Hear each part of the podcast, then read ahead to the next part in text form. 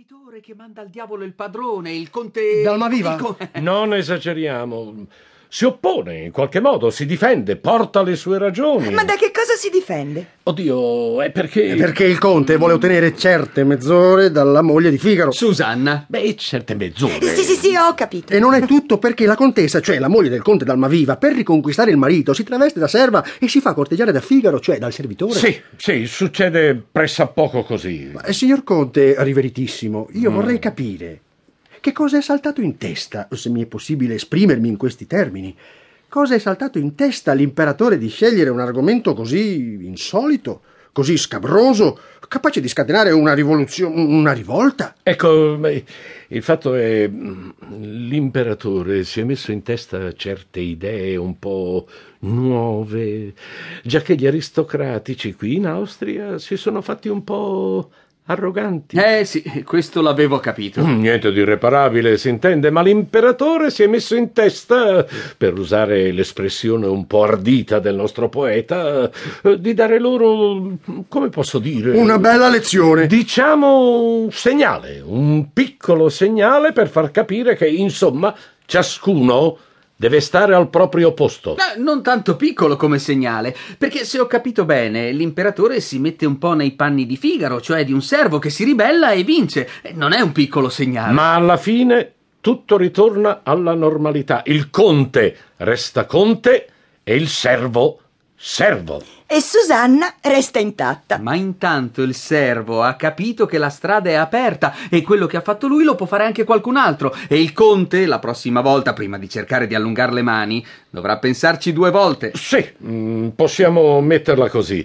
E sta poi al nostro poeta arrotondare le cose nella giusta misura. Oh, in quanto a questo... Oh, un momento.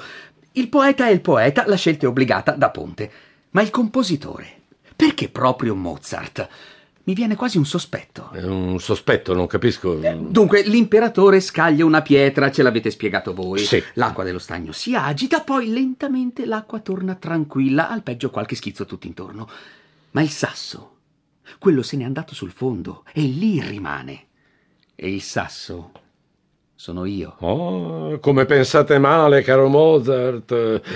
Se l'imperatore vi ha scelto, e vi ha scelto espressamente, lo testimonio io, è perché ha una grande fiducia nelle vostre capacità e anzi, anzi posso anticiparvi, ma in tutta riservatezza, che sta pensando anche a un impiego fisso per voi, qualcosa di molto gratificante. Ma quando è così non ci resta che metterci al lavoro. Da questo momento inizia la folle giornata.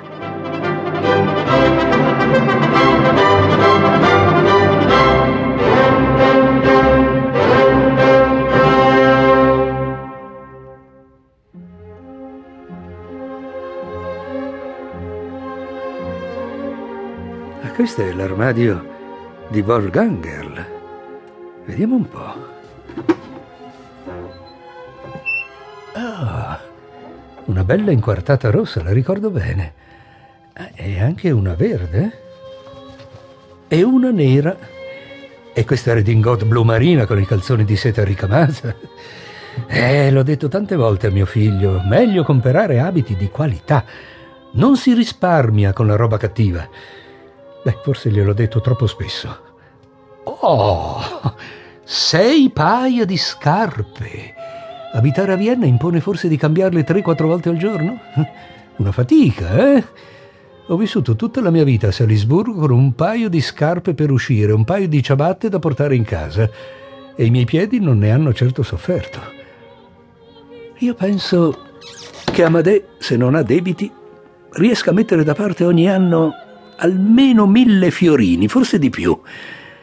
Eh, deve stare attento però.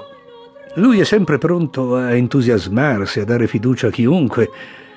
Invece gli uomini sono tutti scellerati, abilissimi a inventare scappatoie per incolpare un altro di essere un ostacolo ai propri buoni propositi.